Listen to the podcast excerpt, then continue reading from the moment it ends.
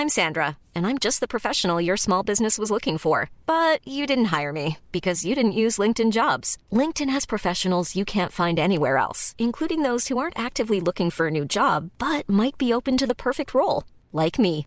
In a given month, over 70% of LinkedIn users don't visit other leading job sites. So if you're not looking on LinkedIn, you'll miss out on great candidates like Sandra. Start hiring professionals like a professional. Post your free job on linkedin.com/people today. There's never been a faster or easier way to start your weight loss journey than with PlushCare. PlushCare accepts most insurance plans and gives you online access to board-certified physicians who can prescribe FDA-approved weight loss medications like Wigovi and Zepbound for those who qualify. Take charge of your health and speak with a board-certified physician about a weight loss plan that's right for you. Get started today at plushcare.com slash weight loss. That's plushcare.com slash weight loss. plushcare.com slash weight loss. Since 2013, Bombas has donated over 100 million socks, underwear, and t-shirts to those facing homelessness. If we counted those on air, this ad would last over 1,157 days. But if we counted the time it takes to make a donation possible, it would take just a few clicks. Because every time you make a purchase, Bombas donates an item to someone who needs it. Go to bombas.com slash ACAST and use code ACAST for 20% off your first purchase. That's bombas.com slash ACAST, code ACAST.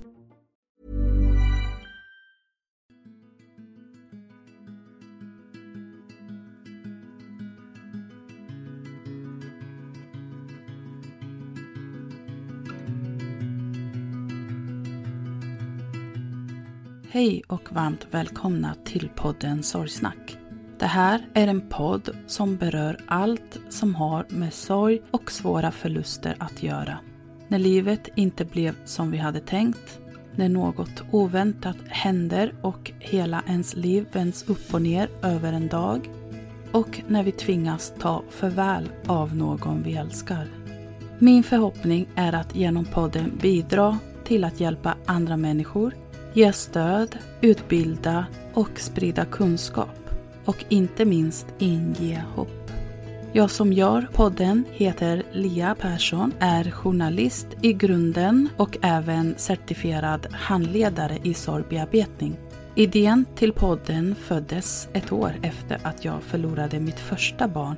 Det här var början på mitt nya liv. Livet som nybliven mamma och samtidigt änglamamma.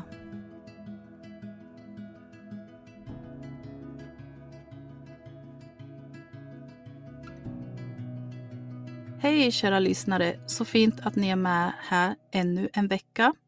Hoppas du som lyssnar har haft en fin helg. Idag vill jag välkomna er till ett avsnitt med en ny gäst, fast den här gången till och med två gäster. Kristina Karlberg och Marita Warmborn Lundgren. Båda har förlorat sina män mitt i livet. Marita och Kristina träffades första gången våren 2000 genom organisationen Vi Mill, Vi som mist någon mitt i livet.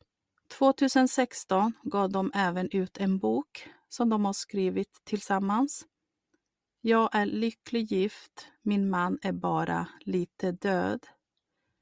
Hej och varmt välkomna till podcasten Sorgsnack. Tack. Tack så mycket.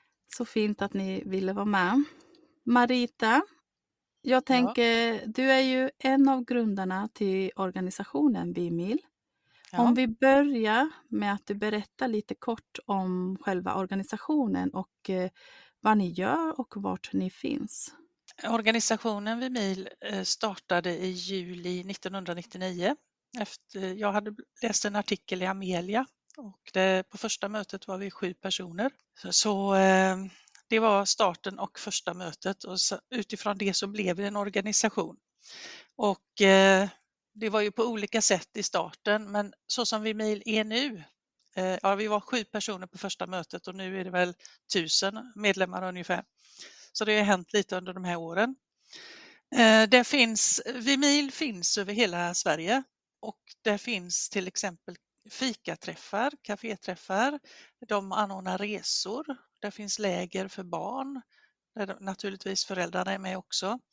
Så de hittar på väldigt mycket. Jag vet att det finns eh, bokcirklar och biokvällar och de har matlagningsgrupper, i de, fast det är på olika ställen, det är mest uppe i Stockholm skulle jag tro.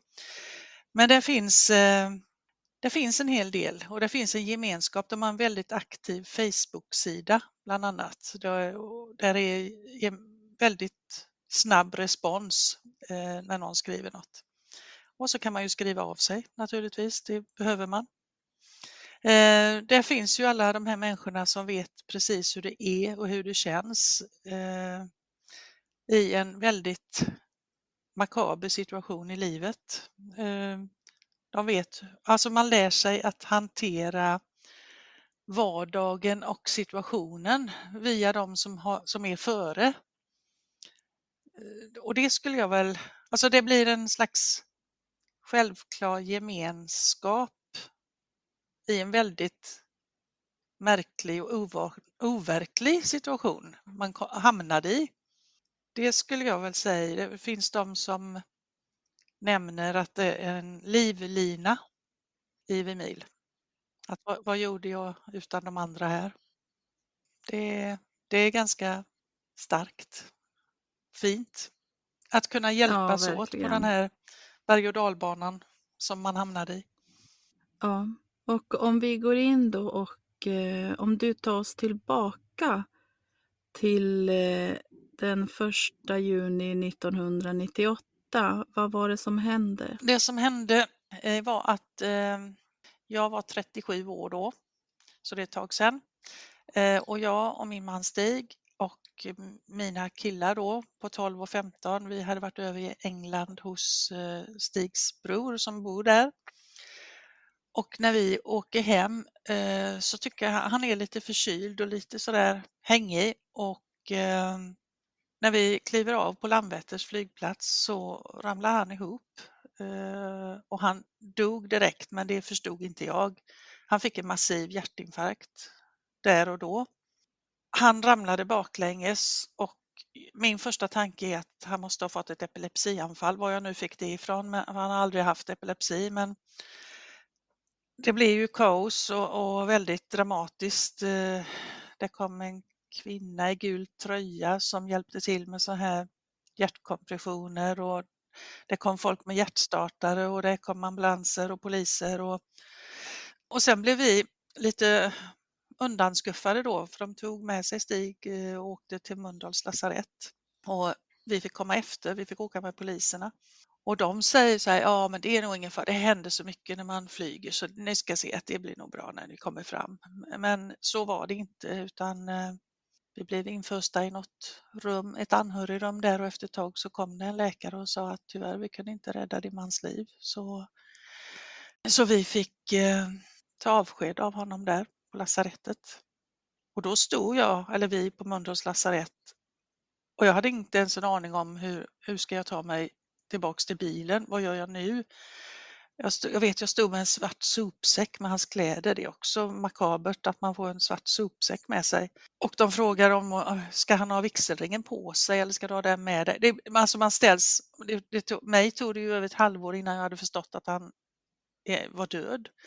Men där och då var det ju bara som att man hade hamnat i någon fel film på något sätt. Man förstod inte alls någonting. Och jag fick ju ringa några samtal så jag hade Stigs systerdotter och hennes man kom och hämtade oss eh, och såg till att vi fick med oss våran bil hem och sen, sen så hade vi eh, lite nära och kära, min, min, mina föräldrar och Stigs syster var hemma hos oss när vi väl kom hem.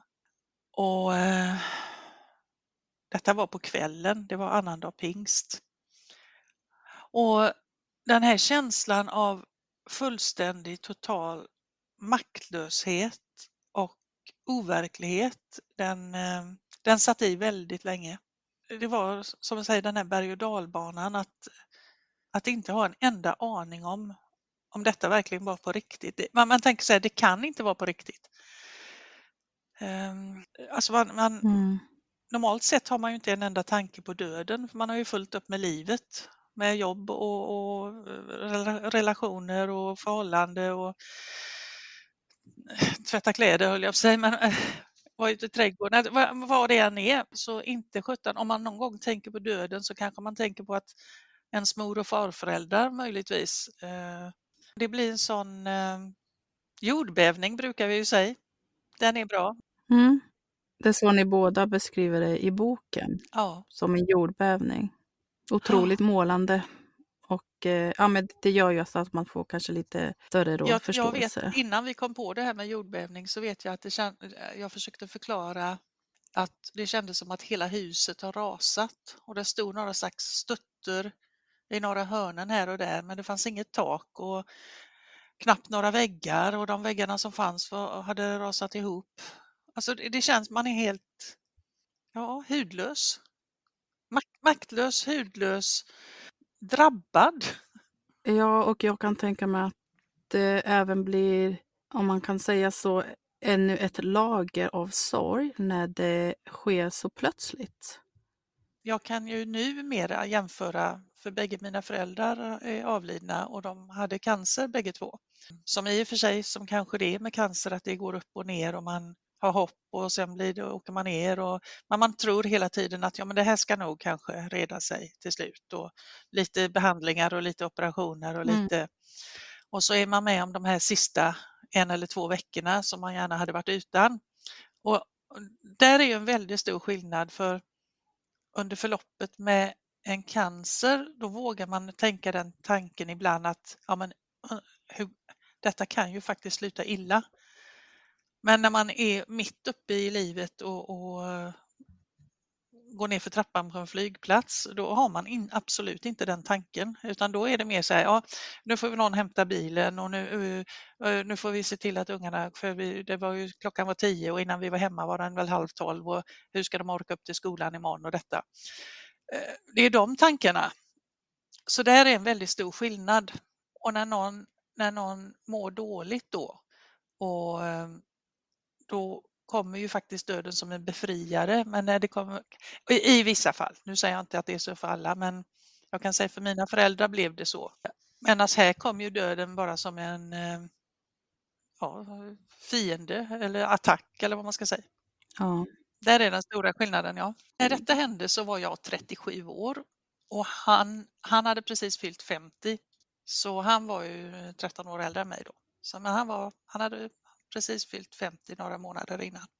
Hur fortlöpte, jag tänker precis tiden efter det, för du blev ju kvar med två barn och så skulle du ändå liksom orka, orka ta dig igenom det här. Fick du någon hjälp Nej, efter? Det är väl också det här som man, man kanske går omkring och inbillar sig att det finns så mycket socialt skyddsnät och så eh, i vårt fantastiska land. Men det, sådana här grejer finns det inte och det, det vet jag vi har pratat om en hel del.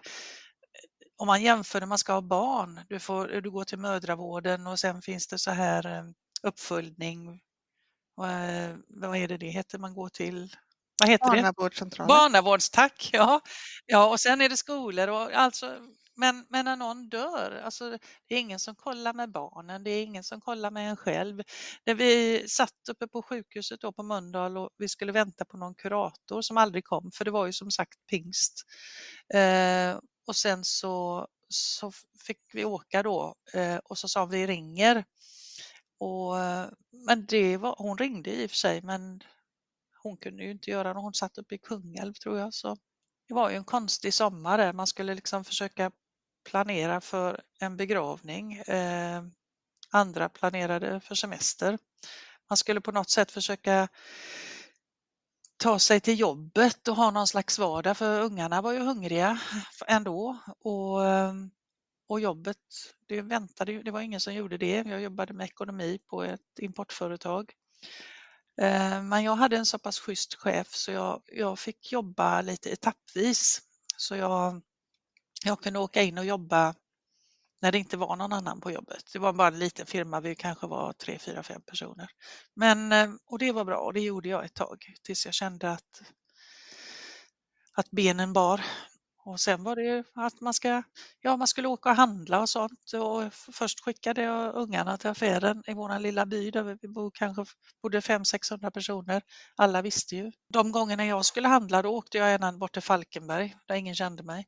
Det är ju fantastiskt när människor liksom visar eh, att de bryr sig och säger något men det är lika alltså det är hemskt också för man, man blir ju så man har, ingen, man har inget lager på huden, eller vad ska jag säga? Man, man försöker sätta på masken när man ska göra någonting men den rämnar så fort. För man har, inga, man har inget reservlager på något sätt. Ja, eh, vi ska återkomma till det men jag tänkte mm. Kristina, mm. du drabbades ju av förlusten av din man midsommardagen 1999. Kan du berätta, berätta yes, gärna vad som eh, hände? Jag och barnen hade varit uppe hos eh, mina föräldrar i deras eh, sommarställe under dagen. Eh, Tommy ville inte följa med på morgonen för han mådde inte så bra, sa han. Eh, och jag trodde att det var sviter efter eh, festen vi hade varit på hos grannen på midsommarafton. Eh, så att jag åkte själv som sagt var med barnen upp dit. Eh, sen åkte jag hem på kvällen och när jag kom hem så låg han död i sängen. Och det konstiga var då till skillnad från Marita att jag fattade med en gång att han är död. För det var ju blått och det var stelt och låg fel i sängen, låg tvärs över och sådär. Så jag sprang in till grannen. Eh, I min värld så var jag jättelugn och eh, de hade gäster så jag bara bad eh, mannen i huset, kan du komma ett tag? Eh, nu vet jag att eh, jag var nog inte så lugn som jag trodde utan det blev ju full kalabalik så att eh, alla rusade ju med över. Så att de tog eh, kontakt med ambulans. Så kom ju polisen också förstås eftersom det var ett dödsfall i hemmet så småningom. Jag fick inte ringa till mina föräldrar men eh, förrän läkaren hade kommit och konstaterat dödsfallet. Eh, men vi har alltid haft det att är man ute på vägarna så ringer man när man är framme. Det var mina föräldrar alltid väldigt noga med och jag hade ju inte ringt tillbaka så till slut hade ju pappa tagit och ringt hem hit och då svarade min granne och sa bara att jag får höra av mig sen så att de fattade att någonting hade hänt så att de satte sig i bilen och åkte ner hit. Eh, min dotter, hon var fyra år, eller vad säger jag, hon var tre år. Eh, hon hade stannat kvar uppe hos sin mormor och morfar och skulle sova där så att eh, hon fick också komma med ner då. Eh, och samma sak, min brorson var där som var 11 år. Jag hade Jonathan var ju bara fyra månader så han var ju med hem. Så när de kom så motades de bara bort av polis och, som bara började fråga varför inte jag hade låst dörren och, och de visste fortfarande inte vad som hade hänt. Eh, som tur var var ju grannen ute och tog hand om barnen så de slapp möta detta. Men eh, ja, det var kalabalik där och jag kan inte påstå att jag har ingen tidsuppfattning överhuvudtaget utan eh, jag satt ju och pratade med polisen lugnt och stilla och berättade vad som hade hänt. Men de ville bara veta varför jag inte hade låst dörren när jag åkte hemifrån. Och jag sa varför, Tommy var hemma. Eh, det var det de mm. var intresserade av. Eh, så sen när de hade åkt, då började jag kräkas och så kräktes jag i två dygn. Av chocken då? Ja, ja. Och eh, som du nämnde så hade ju, du hade, ni hade mm. två små mm. barn, mm. väldigt små ju. En bebis där till och med. Ja, och det blev ju, mamma hade ju precis avslutat sin första cancerbehandling så hon flyttade ju hem hit under ett tag. Eh, så mitt fokus var ju amma som jag säger. Allt annat eh, skötte ju mamma utan jag koncentrerade mig på att amma. Eh, flera tyckte att jag måste ta några lugnande tabletter men nej, jag ammar. Jag ammar. Och det har ju sin historia med att jag eh, fick influensa när Jonathan var en vecka gammal så jag tappade mjölken. Så jag hade kämpat sådant för att få igång amningen igen, för det var ju så, vi tyckte det var så jobbigt att gå upp på natten och göra flaska och sådana saker, så jag ville verkligen ha igång amningen. Så jag hade ju precis fått igång den. Så att det funkade, så det var liksom, Mm. jag måste amma. Det var liksom det var enda fokus jag hade. Mm. Men eh, hur, hur gamla var ni då? När det Jag här var inträffade? 36 och Tommy skulle fylla 35 två dagar senare. Ja, då är man ju verkligen Mm. mitt i livet och eh, ja, Ja, med familj och barn och allt vad det innebär och säkert också mycket ja jobb jag och var så. ju men- barnledig. Eh, och det var ju mitt stora bekymmer sen så småningom, liksom att jag var ledig och verkligen inte gjorde någonting mer än att passa barn. Eh, så jag fick komma tillbaka någon halvdag då och då på jobbet bara för att jag skulle vara på jobbet. Eh, och där var ju allt som vanligt. Där kunde man ju fatta beslut och det var ju liksom, ja, där var det som vanligt. Det var det ju inte hemma. Eh, jag vet att många liksom inte kan jobba och bli sjukskrivna och så. För mig var det precis tvärtom, att det var ju liksom jobbet som gjorde att man kunde få vara uppe ungefär. Och sen precis som Marita berättade, liksom det, det fanns ju ingen som helst hjälp.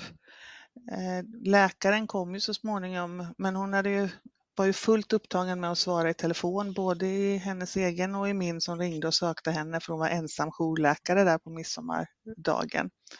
Så till slut satte hon sig med mig och så berättade hon att Tommy är död. Ja, det har jag redan räknat ut. Jag vill ju veta varför. Men det kunde inte hon svara på.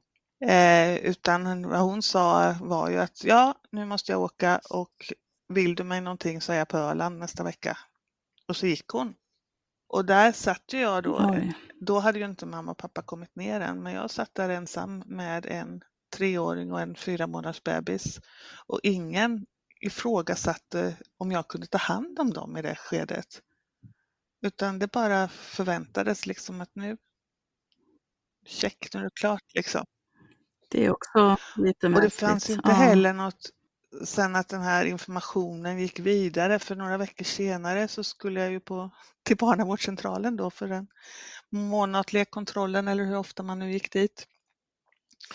Eh, och de vägde och mätte Jonathan och mamma var med då och så frågade barnsköterskan där att eh, ja och annars då, har det hänt någonting speciellt? Ja, min man gick och dog. Och hon blev ju liksom precis likblek och liksom, det fanns ingen sån här varning i journalen som borde ha kommit upp tycker man ju. Liksom. Så pass dig- digitaliserade var vi faktiskt även då, även om det har hänt mycket sedan dess. Men ingen som helst Mm. varning. Eh, och det har ju följt med hela tiden då. Eh, det är väldigt på många ställen som man kräver att båda vårdnadshavarna ska skriva under passansökningar eller bankkonton och sådär. Och man förklarar lite lugnt, liksom, jag är ensam vårdnadshavare. Ja, men det spelar ingen roll, båda två måste skriva på ändå. Ja, men jag säger att jag är ensam vårdnadshavare och man fortsätter liksom. Så till slut får man liksom säga, men han är död. En gång var hon på väg på banken och fortsatte att han var tvungen att skriva på ändå var hon på väg att säga liksom, och kom halvvägs när hon insåg att det kanske inte gick. Mm. Så att eh, nej, som vi inledde när vi pratades vid förut, att det här, alltså samhället är verkligen inte, eh, vi är skitdåliga på att prata om döden och det, det ska bara tystas undan. Mm. Ja, och inte riktigt utrustade för det. Men jag Ja. tänker också dessutom, då kan man tillägga att det, det här var ju ändå 99 och 98. I, ja, och som vi, var, som vi pratade innan då vi slog igång och spelade in det här. Men det var ju en tid då inte sociala medier fanns. En tid där det inte var så lätt att hitta andra som hade gått igenom något liknande. Eh, hitta till olika grupper, organisationer, föreningar och det kanske det var så att det inte fanns så mycket heller. Och dessutom blev det ännu svårare just för att, eh, ja men var ska jag börja någonstans? Var ska jag leta? Mm. Eh, Nej, men det var ju därför som Vimeo blev så viktigt för oss. Eh, eh, Jag fick också den här tidningen Amelia med den artikeln om den här kvinnan som ville starta ett nätverk. Eh, jag fick den dagen efter Tommys begravning så det var ju precis liksom när det hänt. Men jag tog ändå direkt och skickade iväg ett eh, e-post till den här kvinnan och det var ju förvånande för i det skedet man var då så sköt man ju upp allting. Jag gör det sen, jag gör det sen. Man kunde ju inte fatta beslut. Ska jag åka handla idag eller imorgon? Eller nej, vi väntar nog lite liksom tills det verkligen blev kris. Men här så skickade jag verkligen iväg med en gång och hade då eh, mejlledes kontakt med henne. Däremot var jag inte redo att köra tvärs över landet till Kungsbacka till det här första mötet. Eh, jag var nog övertygad om att jag skulle köra ihjäl mig, att jag skulle kanske välja att köra ihjäl mig, men jag kom ju på, det är ju inte säkert att barnen dör också, så det är ju dumt att testa det. Mm. Så att, eh, men sen när man väl träffades på riktigt i mail så blev det ju som Marita sa, den här livlinan. Det var där man eh, träffade de här som visste precis hur det var.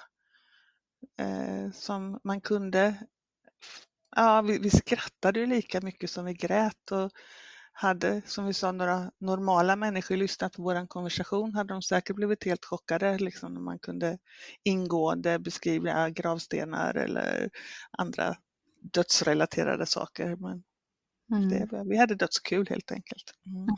Allting var tillåtet och ja. Ja, ja. okej okay att prata om. Ja, och även för barnen, liksom för dem. Eh, vi hade ju då sommarläger varje sommar eh, och det blev jätteviktigt för barnen att komma iväg och träffa andra. Inte så att de pratade med så mycket med de andra barnen utan de lekte ju naturligtvis som barn gör på dagarna. Men på kvällarna kom ju frågorna liksom, vad har hänt med hans pappa, vad har hänt med hennes mamma eller vad det kunde vara liksom så att det blev naturligt att prata om det också med barnen. Mm. Ja, och eh, det är ju också viktigt att inkludera barnen tänker jag. Mm. Men, mm. och dina barn var ju så små, men jag mm. tänker Pratade du kanske då med Elin som var tre år? Ja. Um, hur, hur var det att prata med barnen? Man brukar säga att eh, barns sorg är lite randig. Det går verkligen upp och ner. Eh, ena stunden kunde hon vara jätteledsen. Eh, I nästa stund så liksom var det lekte hon som vanligt. Eh, som sagt var, jag fick ju inte eh, någon hjälp eh, utan via en kompis som kände en barnpsykolog på avstånd som hon tog kontakt med så eh, gick jag och pratade med henne för det var framförallt inför begravningen. Eh, ja, och inför vi skulle gå och säga ja till Tommy också och titta på honom. Eh, så hade jag så många frågor om Elin skulle följa med eller inte. Eh, och eh, det jag kom fram till då tillsammans med barnpsykologen var ju att hon inte skulle göra det. För att eh, hon hade behövt någon som hade kunnat ta hand om henne. Och den här personen som kunde liksom ledsaga henne genom begravningen då. Men den personen fanns ju inte för alla var ju lika ledsna och alla var ju fullt upptagna med sin sorg. Eh, så därför valde vi så att hon inte skulle vara med. Hon har frågat om det nu när hon är vuxen, eh, sådär, men förstår. Mm. mm. Och hur gammal är hon idag? Hon är 28, fyller hon i år. Mm.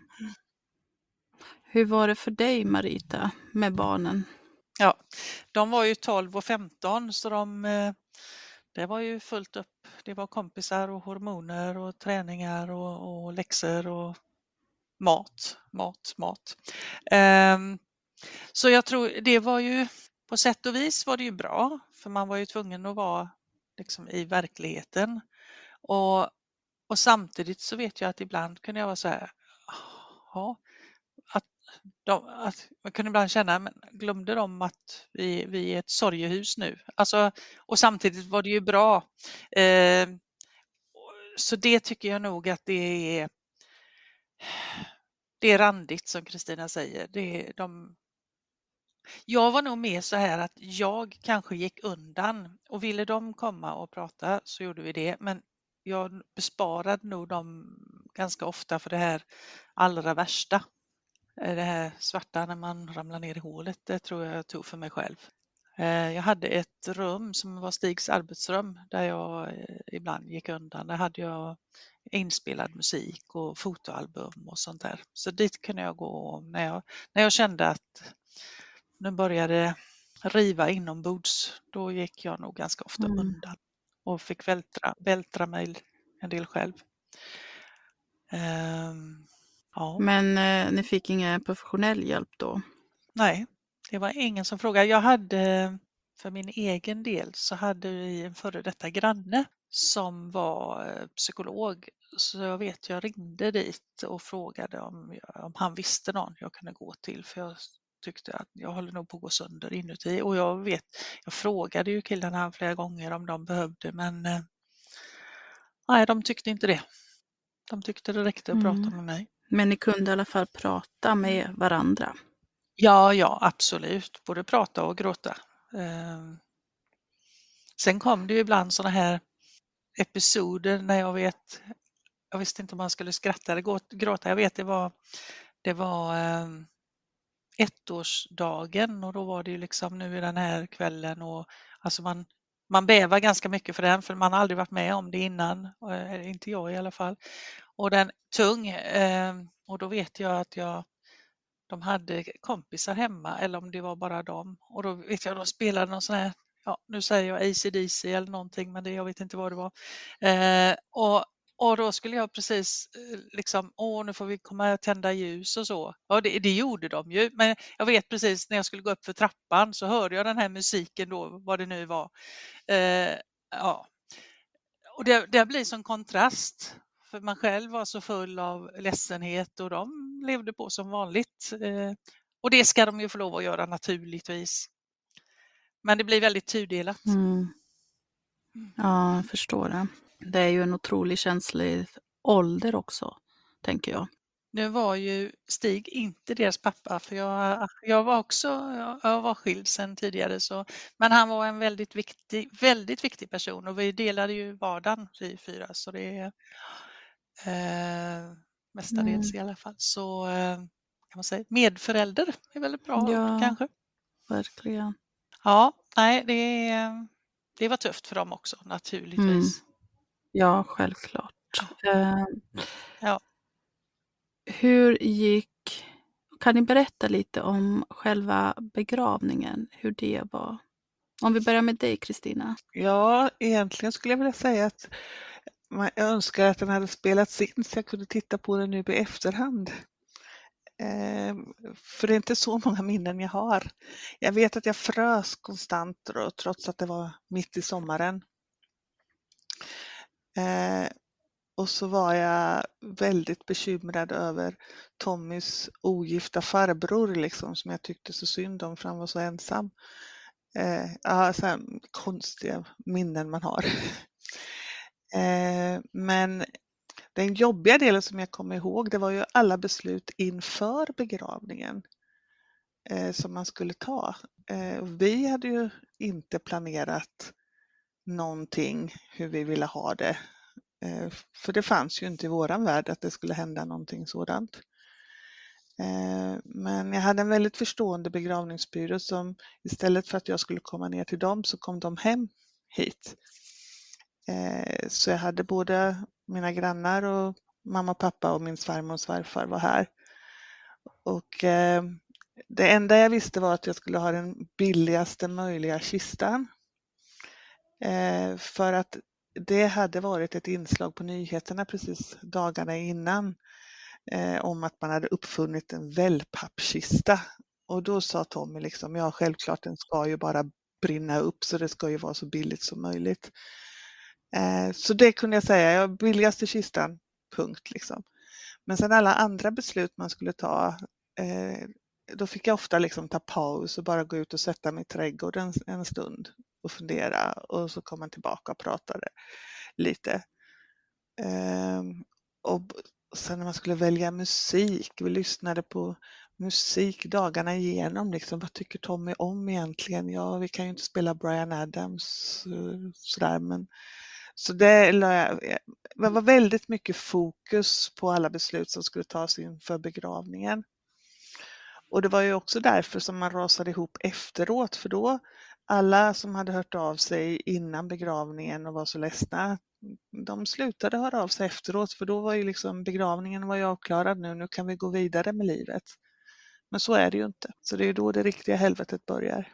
Ja, men det kan jag faktiskt hålla med om. För det är då man slut, eller då har man ju inget kvar. Mm.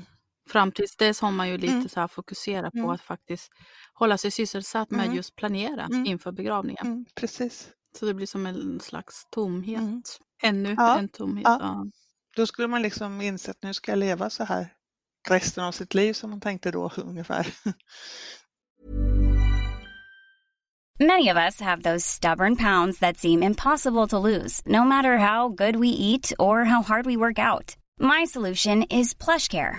PlushCare is a leading telehealth provider with doctors who are there for you day and night to partner with you in your weight loss journey. They can prescribe FDA-approved weight loss medications like Wagovi and Zepbound for those who qualify. Plus, they accept most insurance plans. To get started, visit plushcare.com slash weight loss. That's plushcare.com slash weight loss. Burrow is a furniture company known for timeless design and thoughtful construction and free shipping. And that extends to their outdoor collection. Their outdoor furniture is built to withstand the elements, featuring rust-proof stainless steel hardware, weather-ready teak, and quick-dry foam cushions. For Memorial Day, get 15% off your Burrow purchase at burrow.com slash ACAST and up to 25% off outdoor. That's up to 25% off outdoor furniture at burrow.com slash ACAST. Hur var det för dig, Marita? Ja, det är ju också så att då skulle man ju försöka förstå att han verkligen var död och det är när man ska försöka någon slags göra eller få till en begravning, eh, då förstår man ju rent logiskt eh, att så här måste det ju vara. Eh, för mig var det viktigt också att göra en begravning som var genomsyrad av saknad och kärlek, alltså både vännerna runt omkring och våran saknad och kärlek. Och det hade den prästen som hade vikt oss och konfirmerat killarna, hon hon skulle hålla i begravningen och hon hade semester. Detta var ju då pingst så, så vi väntade ganska länge innan det, det, tog, det tog nästan tre, tre och en halv vecka. Eh, vi kan se här, det var första juni Stig dog och vi hade begravningen dagen före midsommar så det blir ju, det blir ju nästan tre veckor där. Eh, jag hade heller, vi hade heller inte pratat så himla mycket om, för som sagt man lever mitt i livet, man går inte omkring och pratar och tänker så jättemycket på döden. Men vi hade en hund eh, som egentligen var Stigs mammas hund. Så den var ärvd när hon dog. Mm. Eh, han, han, eh, den hunden hade fått eh, förmodligen borrelia, så låg på sjukhuset. Så då pratade vi vad som, om värsta scenariot händer, vad gör vi av hunden? Eh, och utifrån det scenariot så pratade vi faktiskt lite grann om eh, oss själva också eh, var man skulle vilja ligga och om man skulle vara kremerad. Och, och, och eh, Stig sa att jag ska i alla fall ha jeans och t-shirt på, på mig, för han var en jeans och t-shirt människa. Mm. Och så sa han så här, jag ska minsann inte ha någon, något sånt där kaffekalas för jag vill ha en rejäl kräftskiva. Eh, och det går ju an att skämta så här när, man inte när det inte är allvar, men eh, vi hade ju en begravning i våran lilla bykyrka då, i Hönnestad som det heter och den var helt full. Eh, jag hade, jag och Stigs syskon, vi gick dit någon timma eller kanske två innan begravningen var och så här efteråt så var det jättebra. För då hade man sett kistan, man hade sett alla blommorna, hur de hade, ja det var, det, det kändes jag kan inte säga att det kändes bra, för det gjorde det absolut inte, men det kändes mer bekvämt att ha varit där innan än att bara komma in och få den här chocken med kistan. Jag gjorde ju tvärtom som Kristina, för jag, jag tänkte det får en rejält fin kista och den får kosta vad de vill. Eh, men, eh, och det är inte lätt när man sitter hos man har, det, det är helt nya scenarion allting. Man har aldrig varit hos en begravningsentreprenör innan och ska sitta där och välja dikter och, och texter och salmer och, och sånger. Eh, jag vet också att det var jätteviktigt med de här låtarna. Det var, de skulle uttrycka så mycket, både texten och musiken. Och jag säger lite som Kristina att jag kommer inte ihåg så mycket mer än att man höll fokus på att hålla ihop. Eh, jag vet att jag frågade någon för inte så länge sedan, det kan vara ett halvår sedan, så sa jag ändå så här, du som var med, stod jag, stod jag och liksom där och sa hej då till alla när det var klart? Men hon har lika dåligt minne så hon kommer inte ihåg det heller. Eh, däremot var vi på Stadshotellet i Varberg efteråt. Eh, och vi hade middag där då och Stig fick ingen kräftskiva men han fick smörgåstårta med kräftor i alla fall. Då vet jag, jag gick, det var jättemycket folk och jag gick på toaletten vid något tillfälle och så kom jag därifrån så tänkte jag, och då var det igen den här verklighetskänslan att det här kan inte vara sant. Och kan jag få åka härifrån snart ungefär? Det var eh, mm. det, det, det, blir en förlust igen. Ja, alltså det, det, är precis så det är hela tiden och det är inte bara det kommer, alltså varje gång man kommer på den här saknaden, det, det, kan, det räcker att man ska gå och lägga sig och man vet när man ska borsta tänderna och gå in i det här tomma där det fattas en person.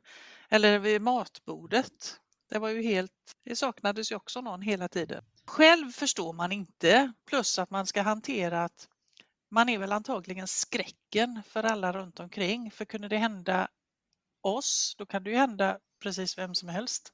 Och då blir man ju lite att man känner sig som ett UFO från en annan planet.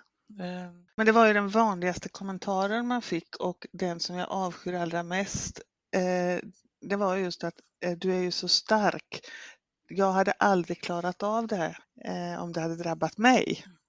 Jag vet inte hur många som sa det. Och som man sa då, men vad är alternativet? Tycker du att jag ska lägga mig ner och dö med en gång? Eller vad menar ja, du? Det är väl det enda alternativet ja. annars egentligen, om man ska hårdra det. Mm. Och så jag tycker så, mm. fortfarande så illa om den kommentaren. Mm. Mm. Ja, det skulle man aldrig säga. För jag menar, alltså, man, man klarar ju mm. mer än vad man tror. Självklart, det vet ju vi tre här nu. Vi pratade ju lite innan också, men man klarar mm. av mer än vad man tror. Och, och, det är väl det man har med sig. Eh, det är otroligt att man klarade detta, för jag, jag trodde aldrig jag skulle överleva något sånt här. Det, det, nej, det gör man. Nej, och det är väl därför man också går in med det i andra situationer nu som inte är så hemska. Men jag har ju, det värsta har ju redan hänt, så vad ska kunna hända? Ja, men precis. Eller som jag ibland kan säga när någon, nu får det ju vara någon nära, det får ju vara så kan jag säga så här, men det var väl inte så farligt. Det var ju ingen som dog och ingen som fick cancer. Nej, mm. det blir mm. lite krass, krasst, men, men då sätter man rätt perspektiv. Ja, och det kan behövas ibland. Min mamma brukar alltid säga så här, allting har en lösning förutom döden. Mm. Och Sen inträffade ja. döden och då ligger... förstod jag precis vad hon menar. Ja, det ligger mycket mm. i det. En klok mamma. Hon förlorade sin mamma när hon var 12 år. Så hon visste ju också vad hon pratade om. Mm. Så mm. att få växa mm. upp utan en mamma. Ja. Men äm, ehm, åter till er. Mm. alltså det här hände ju, det kom ju väldigt plötsligt för båda två. När dödsögonblicket inträffade. Fick ni reda på varför? Vad som hade hänt?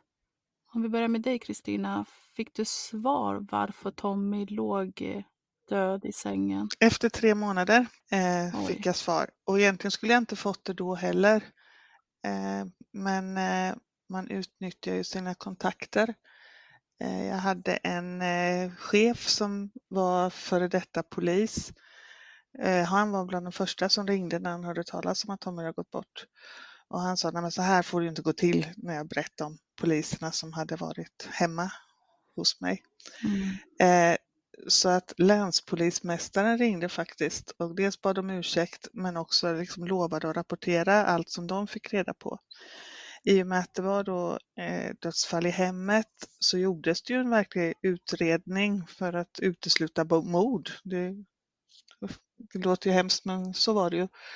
Eh, så att de fick ju lite förhandskontakt och då ringde han och berättade att det antagligen var eh, akut hjärtmuskelinflammation.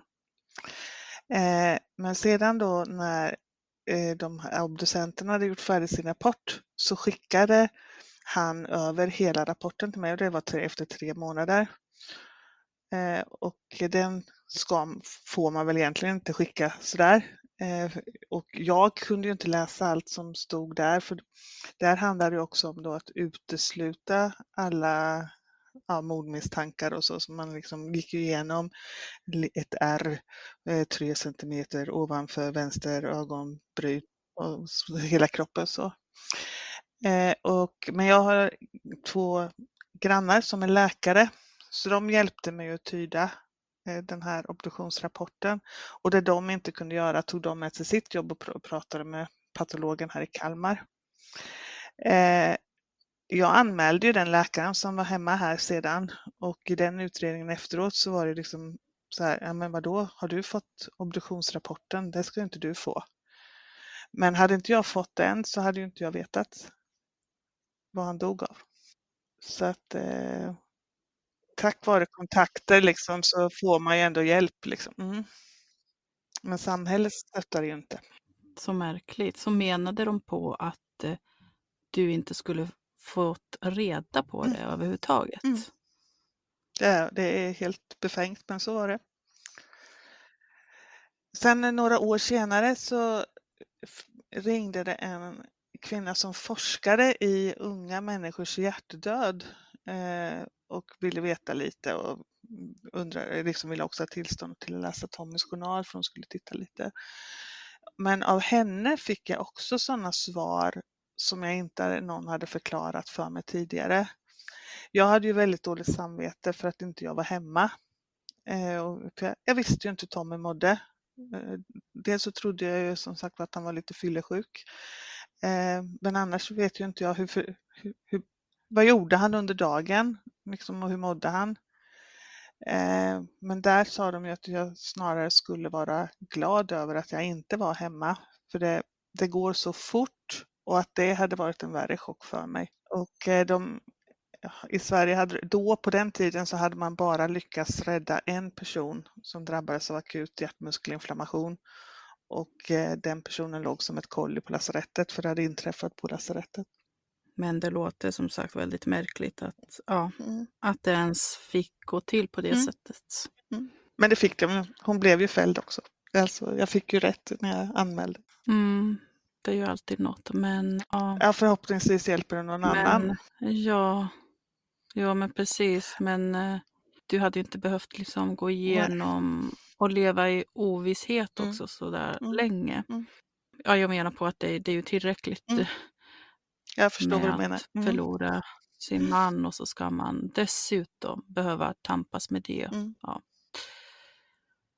Marita, Ja, hur eh, gick det till med, med Stig? För han föll ju också ihop plötsligt.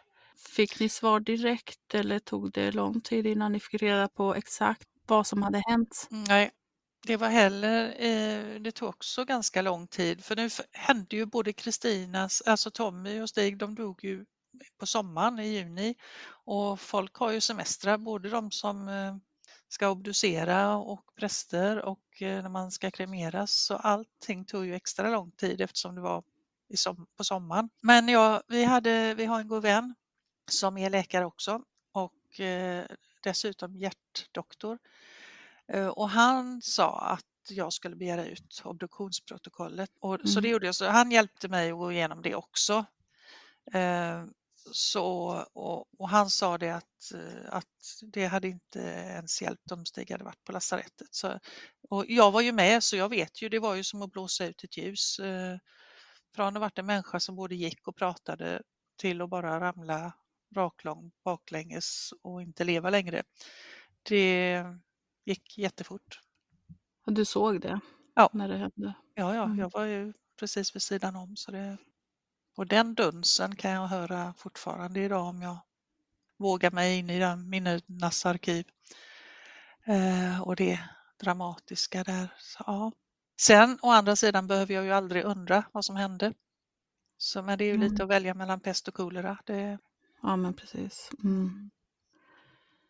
Hur, nu måste jag fråga den här frågan, kanske lite jobbigt och sådär, men jag tror att många ställer sig den frågan också och eh, kanske de som själva varit i den situationen. Hur, eh, hur vågar man släppa in något ny i livet eller våga liksom tro på att man ska kunna hitta kärleken igen eller vill man ens göra det? Alltså hur, hur gör man själv och vad fick ni för reaktioner från er omgivning? Var det så att de var väldigt på kanske att eh, ni skulle träffa någon ny för att, ja men det här vanliga, Mm. du är så ung, du kommer träffa någon ny, eh, livet går vidare.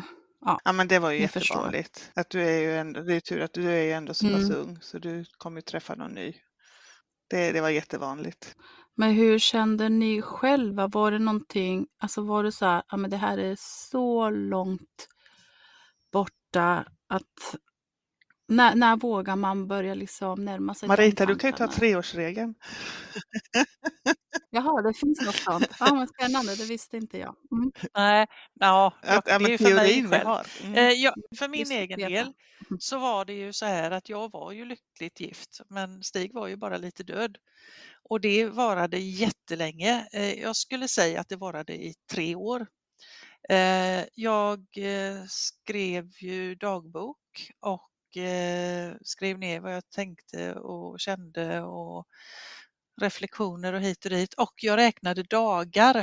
Eh, När jag drog upp rullgardinen på morgonen så räknade jag och när jag drog ner den så avslutade jag dagen och räknade ner. Eh, och det gjorde jag i tusen dagar. Sen tänkte jag nu får jag sluta för det är ju lite halvknäppt. Men eh, det var lite att ha en anledning. Eh, plus att Stig hade väldigt mycket sifferhumor så han hade verkligen gillat att jag räknade dagar. Men eh, det, det var så här att jag tror inte att jag ens tänkte den tanken. Jag hade också sådana som tänkte, ja vad bra och eh, nej. Men för mig tog det ungefär tre år Mm. innan jag lyfte blicken.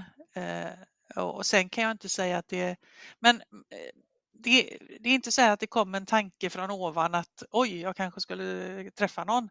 Utan det handlar lite om att eh, man kanske tackar ja när någon väninna säger om man skulle hitta på något och tänker så här, ja men det är nog ganska kul, det gör jag. Istället för bara att tänka så här, jaha, nu ska jag gå dit själv och sen ska jag behöva gå därifrån själv och så kanske jag är ledsen bara för att jag ska gå därifrån själv. Jag vet inte hur länge jag liksom kan hålla masken. Sånt, sånt där håller man på med ganska eller jag, jag kan bara tala för mig själv. Att Som jag sa, man är så udda. Man, jag känner mig så himla udda. Eh, sen så kom ju faktiskt den dagen när man vågade. Men jag tror det var många runt omkring mig som var lite oroliga att jag skulle förtvina ute i Hunnestad prästgård och eh, bli någon slags eh, ensam tycka synd om varelse där. Eh, och det, man tycker ju väldigt synd om sig själv, för det är ju lite så. Men det kommer en dag när man, det kom en dag, jag kommer väl ihåg det, jag, eh, när jag tänkte så här, nej men jag måste väl leva lite åt Stig också. Det är ju egentligen han det är synd om. Som inte får vara med om livet och mig eller oss. Eller, eh, sen vet jag väldigt väl, det var en, jag hade, jag skulle ner på en eh, mässa i Italien och det var chefen som puttade iväg mig för jag hade väl inte haft semester på två eller tre år. Så. Och så fick jag ta firmabilen och ta med mig killarna och så skulle jag gå på den här mässan i två, tre dagar. Och eh, då var det ju, det var ju väldigt mycket upp och ner, alltså det haltade ju för killarna gick ju iväg på sitt och jag satt väl där ensam ibland. Och, och, men sen vet jag det var en gång, vi hade övernattat uppe i, nu är, nu är vi nere i norra Italien och så kör jag bilen, vi hade nedvevat och jag vet så väl, vi spelade Miserere med Pavarotti with Friends och det luktade så här pinjeträd och man, hav, vi körde ut med havet och, och då tänkte jag så här, ja men, ja men livet det är ju ganska okej ändå. Och där jag kommer så, jag, rys, jag ryser nu när jag står, för jag kommer så väl ihåg den känslan. Och det var nog första gången jag kände att ja, men det här ska nog funka på något konstigt Mm. sätt. Och det var väl kanske det här allra första steget till att inte bara överleva och existera utan att våga närma sig det där som är livet. Att man liksom blir lite, ja man höjer blicken och ser livet eller världen runt omkring istället för att gå i den där sorgebubblan. Att också leva, ta vara ja. på livet. Ja. Mm. Det, och när man väl hade gjort det så är inte steget så svårt till att våga med kärlek heller. Sen utsätter man sig, absolut. Mm. Och hur skulle du säga att det har varit för dig? Det här med att våga släppa in Nej, men alltså, som Marita sa i första början, det fanns ju inte en tanke på det och man blev bara irriterad på alla som överhuvudtaget nämnde det. Och vad är det för fel med att leva själv då? Eh, mm. det... Men var det någonting ja. som folk sa alltså ja. ganska nära ja. inpå efter? Det blev väl deras Ja, det är väldigt lätt för oss att döma på alla som säger dumma saker men eh, vi inser ju också att eftersom vi är så ovana vid situationen så vet man inte vad man ska säga och då kan man kläcka ur sig något så dumt liksom för att ändå trösta lite på något sätt. Eller man tror att det är tröst. Mm. Ja, men jag, jag, tror ju heller inte att de Nej. har sagt det på något sätt. För, för ja, eh, det, blir, det kan bli fel men mm. Det är inte välmening. Nej, nej, nej. Absolut. Nej, nej. Mm. Ja, ja. Det tror jag med. Ja. Men vi, ja, vi precis. Och ja. de flesta säger ju ändå, ja men kommer lite mm. med så här tröstande ord och, och så vidare just för att de vill på något sätt mm. hjälpa och just trösta och eh, men mm. ibland blir det bara ja. lite fel, ja. även om de menar väl. Mm. Ja, och det tror jag också att man vill så gärna, man vill så gärna att det ska gå över mm. fortare man vill kunna liksom sätta lite mm. plåster på såren och komma med någon slags framtidstro. Eh, Medan när man är där just där och då så, så vill man eh, man vill egentligen bara att eh, någon ska lyssna och bekräfta, alltså bekräfta förlusten.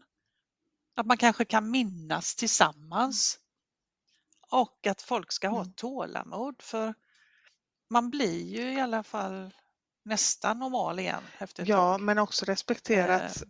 alltså jag brukar säga att sorgen är som en berg och dalbana.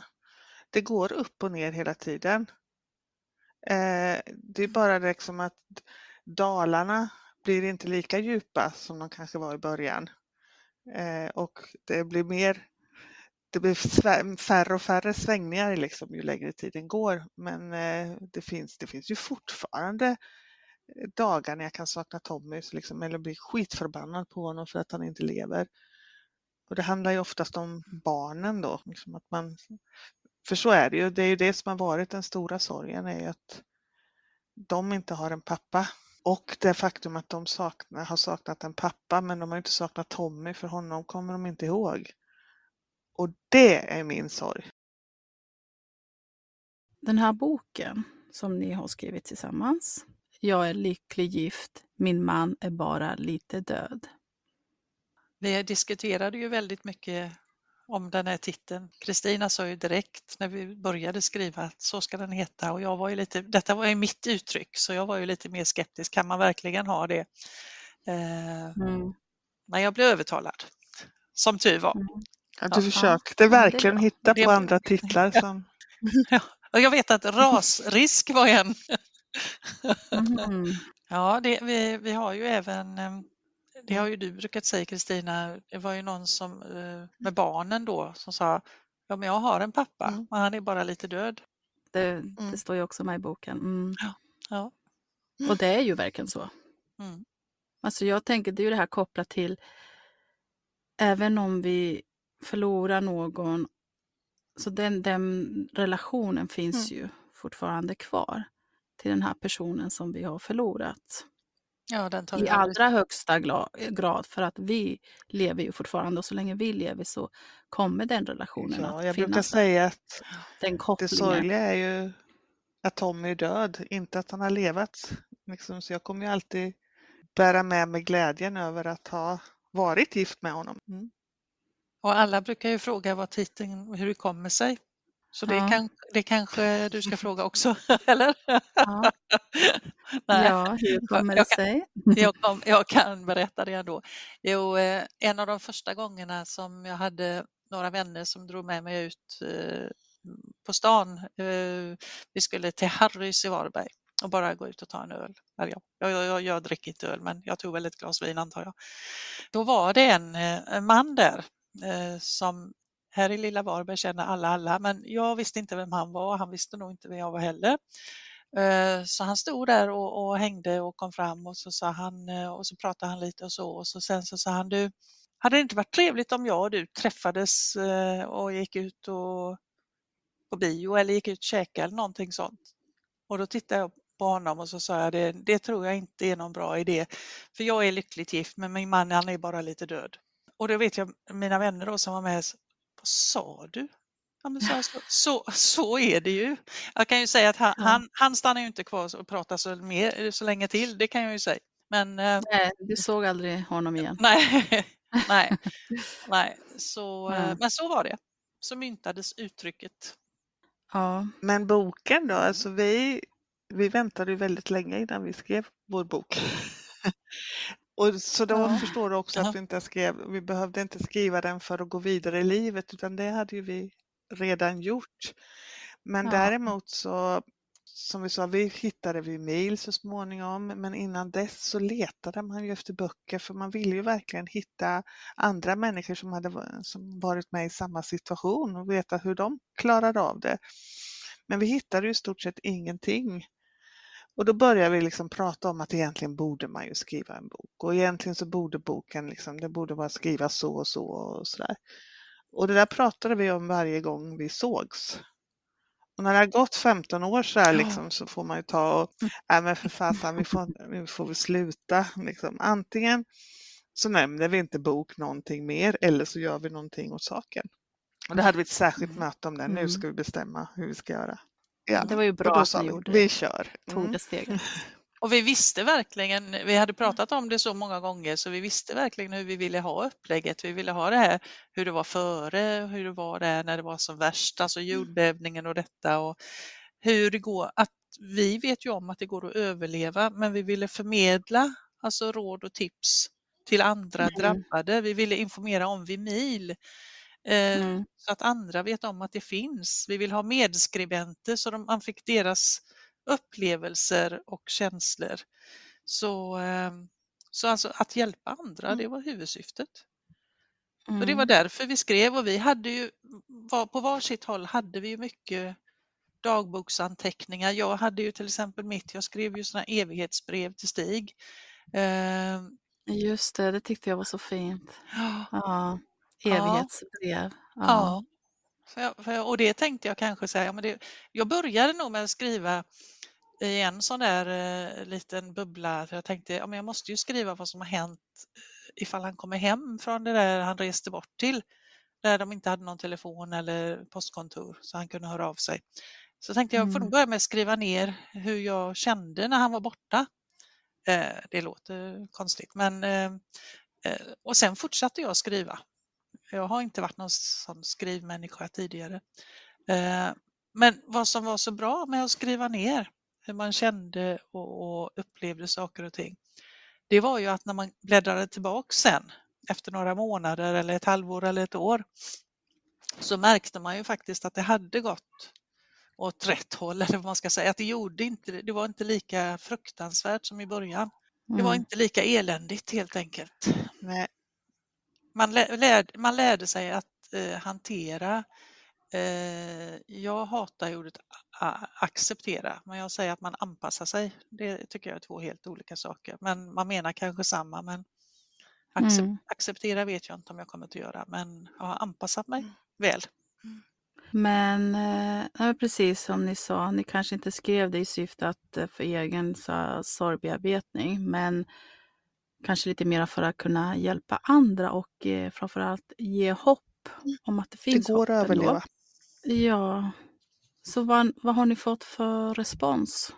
enbart positiv. Liksom folk som har eh, tackat oss att eh, det är jobbigt att läsa men ändå ger då hopp. Jag skulle säga att de som tycker att det har Mm. varit jobbigast är de som inte har drabbats av någonting. För de börjar tänka att det kan drabba dem. I- Mycket, mycket Mm. igenkänning. Att, då, att man kände att ja, men då är det inte Mm. jag som är onormal utan det, detta tillståndet, då är det normalt att känna så här och vara, upp, Mm. uppföra sig så här.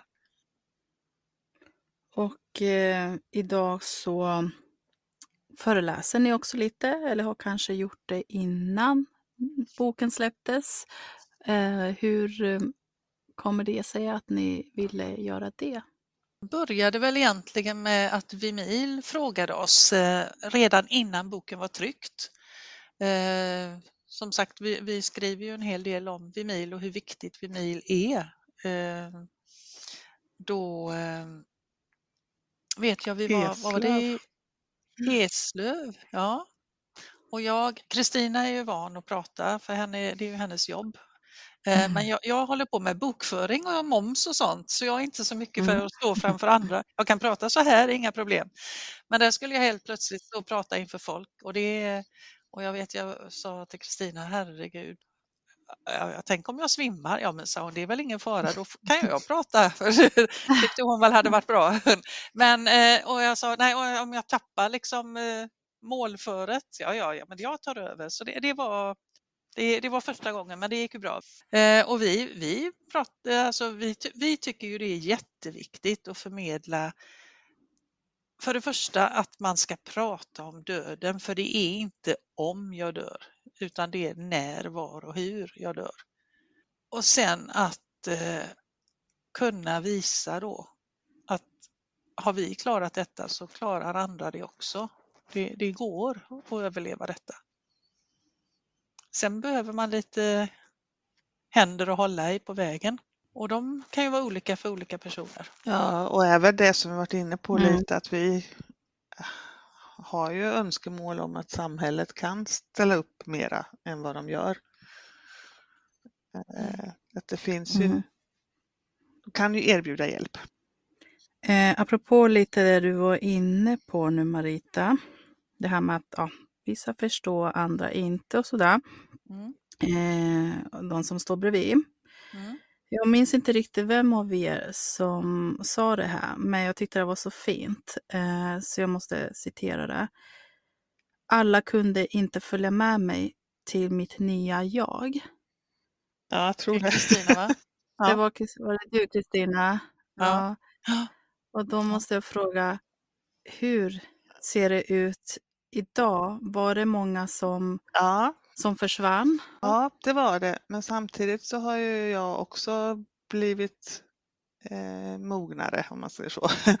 Eh, och eh, får mer förståelse för deras reaktion också. Jag, jag brukade säga att eh, jag känner många i Kalmar. Eh, det var väldigt många som gick över på andra sidan gatan när man kom. Eh, sådana som man känner och känner, men sådana man känner till. Och det kunde jag acceptera. Eh, det jag hade svårare för var de som då var mina vänner, men som varje gång jag nämnde Tommys namn eller det kom upp någonting, liksom, det kunde bara vara, ja men det har Tommy och jag gjort eller något sånt där. Eh, så blev de liksom, började skruva på sig och liksom, oh, nu ska hon tjata om det igen eller nu börjar hon älta det och vad ska vi säga nu och tyckte det var liksom obehagligt. Det hade jag jättesvårt för, för de skulle vara mina vänner och de skulle liksom lyssna på mig. Sen är ju jag inflyttad i Kalmar och Tommy var ju härifrån och vi umgicks ju väldigt mycket med hans vänner. Eh, och de, alltså de hade ju sin sorg. De hade ju känt Tommy längre än vad jag gjorde. De hade ju gått i skolan med honom och sådär. Eh, och det är klart att för dem blev ju, jag blev ju en påminnelse om vad de hade förlorat genom att träffa mig. Så att eh, de försvann. Eh, en del kom tillbaka, eh, absolut. Men eh, det finns ingen, liksom, vi kan prata om vi träffas på stan men vi umgås inte. Mm. Med det här med ditt nya jag, hur skulle du säga att eh, sorgen har förändrat dig? Jag har en ryggsäck på ryggen, jag har en erfarenhet med mig. Eh, det är det här med att planera till exempel eh, som jag har väldigt svårt för utan det är mycket, jag lever här och nu, det ordnar sig, eh, det hinner hända så mycket på vägen så det är ingen idé att planera för mycket. Ett tag var man ju också väldigt känslig som jag sa för vad folk sa men nu kan jag liksom förstå mer liksom när andra människor uttrycker ilska eller sorg eller någonting. Det jag är mest glad över är att jag har fått en syster i Varberg. Nej, liksom att man har ju träffat mina bästa vänner nu, liksom som jag vet jag kan ringa till dygnet runt och som jag vet finns där när jag behöver lätta mitt hjärta på något sätt. De kommer ju ställa upp i vått och torrt om det är någonting. Vad fint. Ja. Man, man, kan alltså få väldigt nära vänner fast mm. via döden. Det är ganska fantastiskt. Eh, vi pratade i början innan sändningen började här om att försöka göra något meningsfullt av något helt meningslöst och eh, mm. vid mil känner ju vi att det är något väldigt meningsfullt att kunna hjälpa andra som är nyligen drabbade eller även om det går en tid så är man fortfarande drabbad och eh, det är väl det vi har försökt förmedla med boken också. Men eh, vi hade ju aldrig träffat varandra om inte det hade varit för att våra män hade dött. Och sen säger jag ju att prislappen mm. är väldigt hög, men eh, det är ju något fint i allt det hemska. Ja, man hade ju gärna varit utan den här ja, Och det hade varit väldigt trevligt att träffa Stig som jag känner väldigt väl utan att någonsin ha träffat. Ja, det är samma. Hur skulle du säga Marita att du har förändrats som person?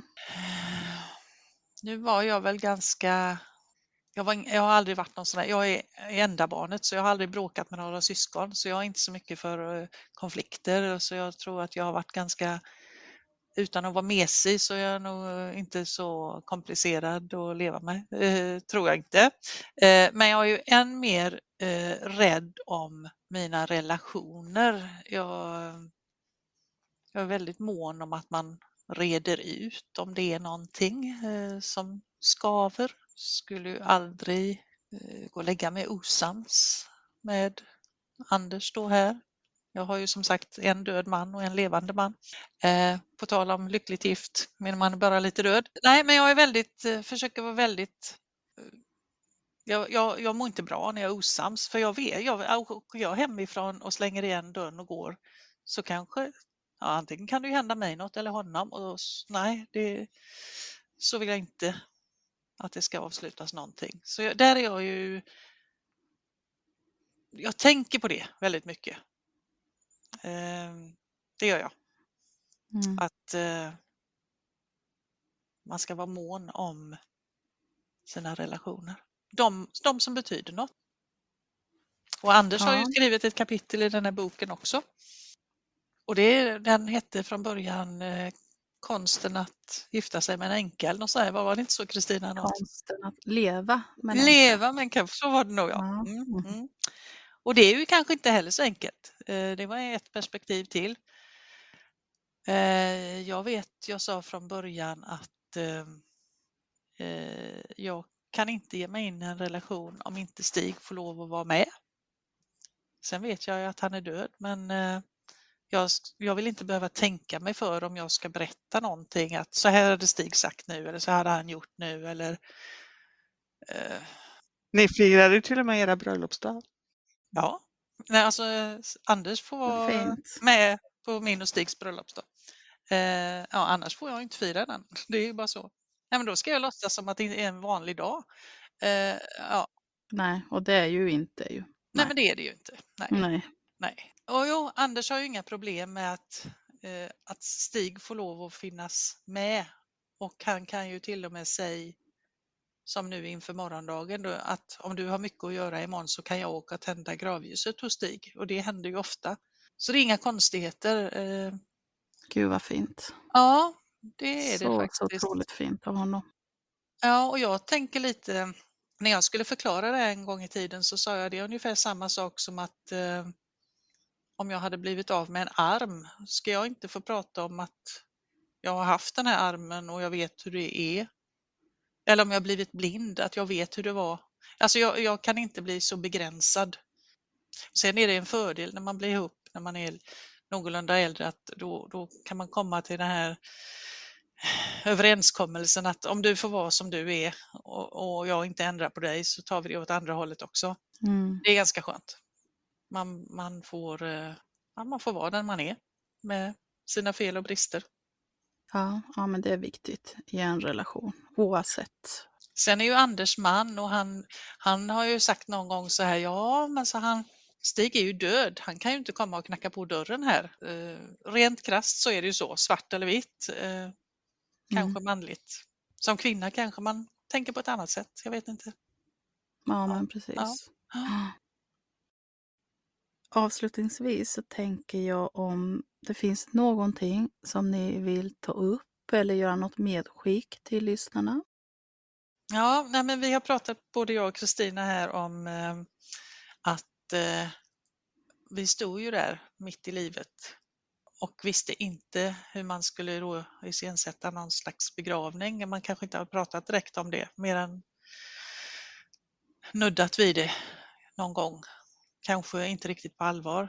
Så det jag skulle vilja rekommendera alla, det är att skriva det här livsarkivet eller vita arkivet.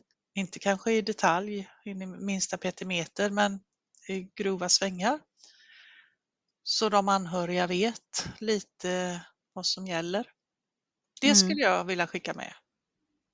Och Mm. så- Ja, men det är bra att Ja. lyfta det. För jag tror nog även om det säkert finns många som har hört talas om det här vita arkivet idag jämfört med vad det var förut så är det ändå kanske inte lika många som ändå vågar ta det steget som tycker att det känns lite läskigt och sådär. Ja. Ja, det var ju det här Men, men det är viktigt. ja, det var ju det här om jag dör. Ja, eller som många, många Mm. Men flera av precis. mina kompisar resonerar liksom att ja, men det spelar ju ingen roll, det är ju inte jag som ska uppleva begravningen, det är ju mina barn och liksom de får göra som de vill. Och jag försöker säga till dem, ja men det är det de inte vet i det läget. De har ju fullt upp med att sörja liksom än att ta massa beslut. Ja men det var ju skillnad för dig, du var ju Precis. liksom en annan situation, du var ju så ung och liksom det var ju inte planerat liksom, eller vi räknar med det. Ja, men det spelar ingen roll i vilken situation man är i. Eh. Jag begravde min pappa för ett år sedan och vi hade diskussioner eh, då kring vissa detaljer. Har vi pratat om detta? Nej, det har vi inte liksom, tillräckligt. Mm. Nej, och det är ju lite också, jag brukar säga det är också så här, sista kärlekshandling som man kan göra för någon. Men det är en gåva man lämnar efter sig. Sen behöver det inte bli som min dotter som vid tioårsåldern liksom kommer och ropar mamma, mamma, de spelar våran begravningsmusik på radion. Då när hon hade varit med på sin mormor och farmor och farfars begravning liksom och visste precis vilken musik. Ja. Ja. Ja. Ja, jag skulle nog kanske också vilja skicka med de sista raderna i våran bok. Vi har ett citat som är Livet är som att cykla, för att behålla balansen måste du fortsätta framåt. Eh, och sen så säger vi så här också, vi har skrivit Till de av er som läser vår bok och har mist en älskad anhörig vill vi varsamt omfamna och trösta med dessa ord. Det kommer inte alltid att göra lika ont. Det blir bättre längre fram. Det går att överleva detta. Jag tycker att vi kan avsluta med de orden. Mycket tänkvärt och ehm, tack för att ni ville gästa podden, för att ni ville dela med er och sprida viktig kunskap. Även berätta om Tommy och Stig och eh, er resa. Det känns väldigt fint att ha fått tagit del av det. Ja, Tack tack, för att själv. fick vara med. var. mm. Tack. Och jag kan varmt rekommendera att läsa eller lyssna på boken som finns som ljudbok. Jag är lycklig gift, min man är bara lite död. Ta hand om dig och varandra. Hej då. Hej då!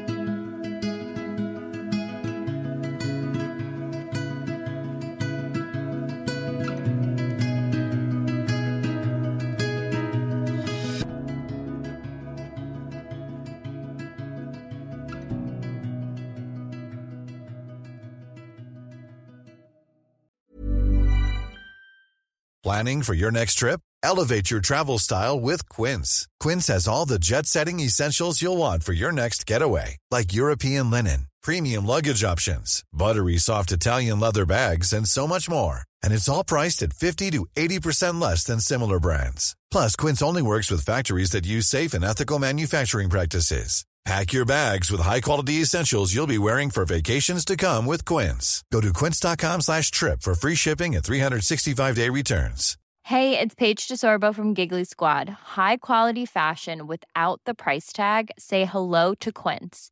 I'm snagging high-end essentials like cozy cashmere sweaters, sleek leather jackets, fine jewelry, and so much more. With Quince being 50 to 80% less than similar brands.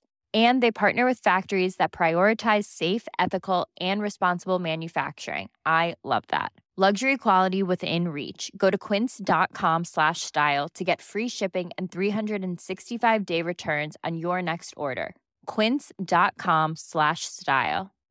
When you make decisions for your company, you look for the no brainers. And if you have a lot of mailing to do, stamps.com is the ultimate no brainer. It streamlines your processes to make your business more efficient, which makes you less busy. Mail checks, invoices, legal documents, and everything you need to keep your business running with Stamps.com. Seamlessly connect with every major marketplace and shopping cart. Schedule package pickups and see your cheapest and fastest shipping options from different carriers. With rates up to 89% off USPS and UPS rates. And with the Stamps.com mobile app, you can take care of mailing and shipping wherever you are. Make the same no-brainer decision as over 1 million other businesses with Stamps.com. Sign up with Code PROGRAM for a four-week trial, plus free postage and a free digital scale. No long-term commitments or contracts. That's Stamps.com. Code PROGRAM.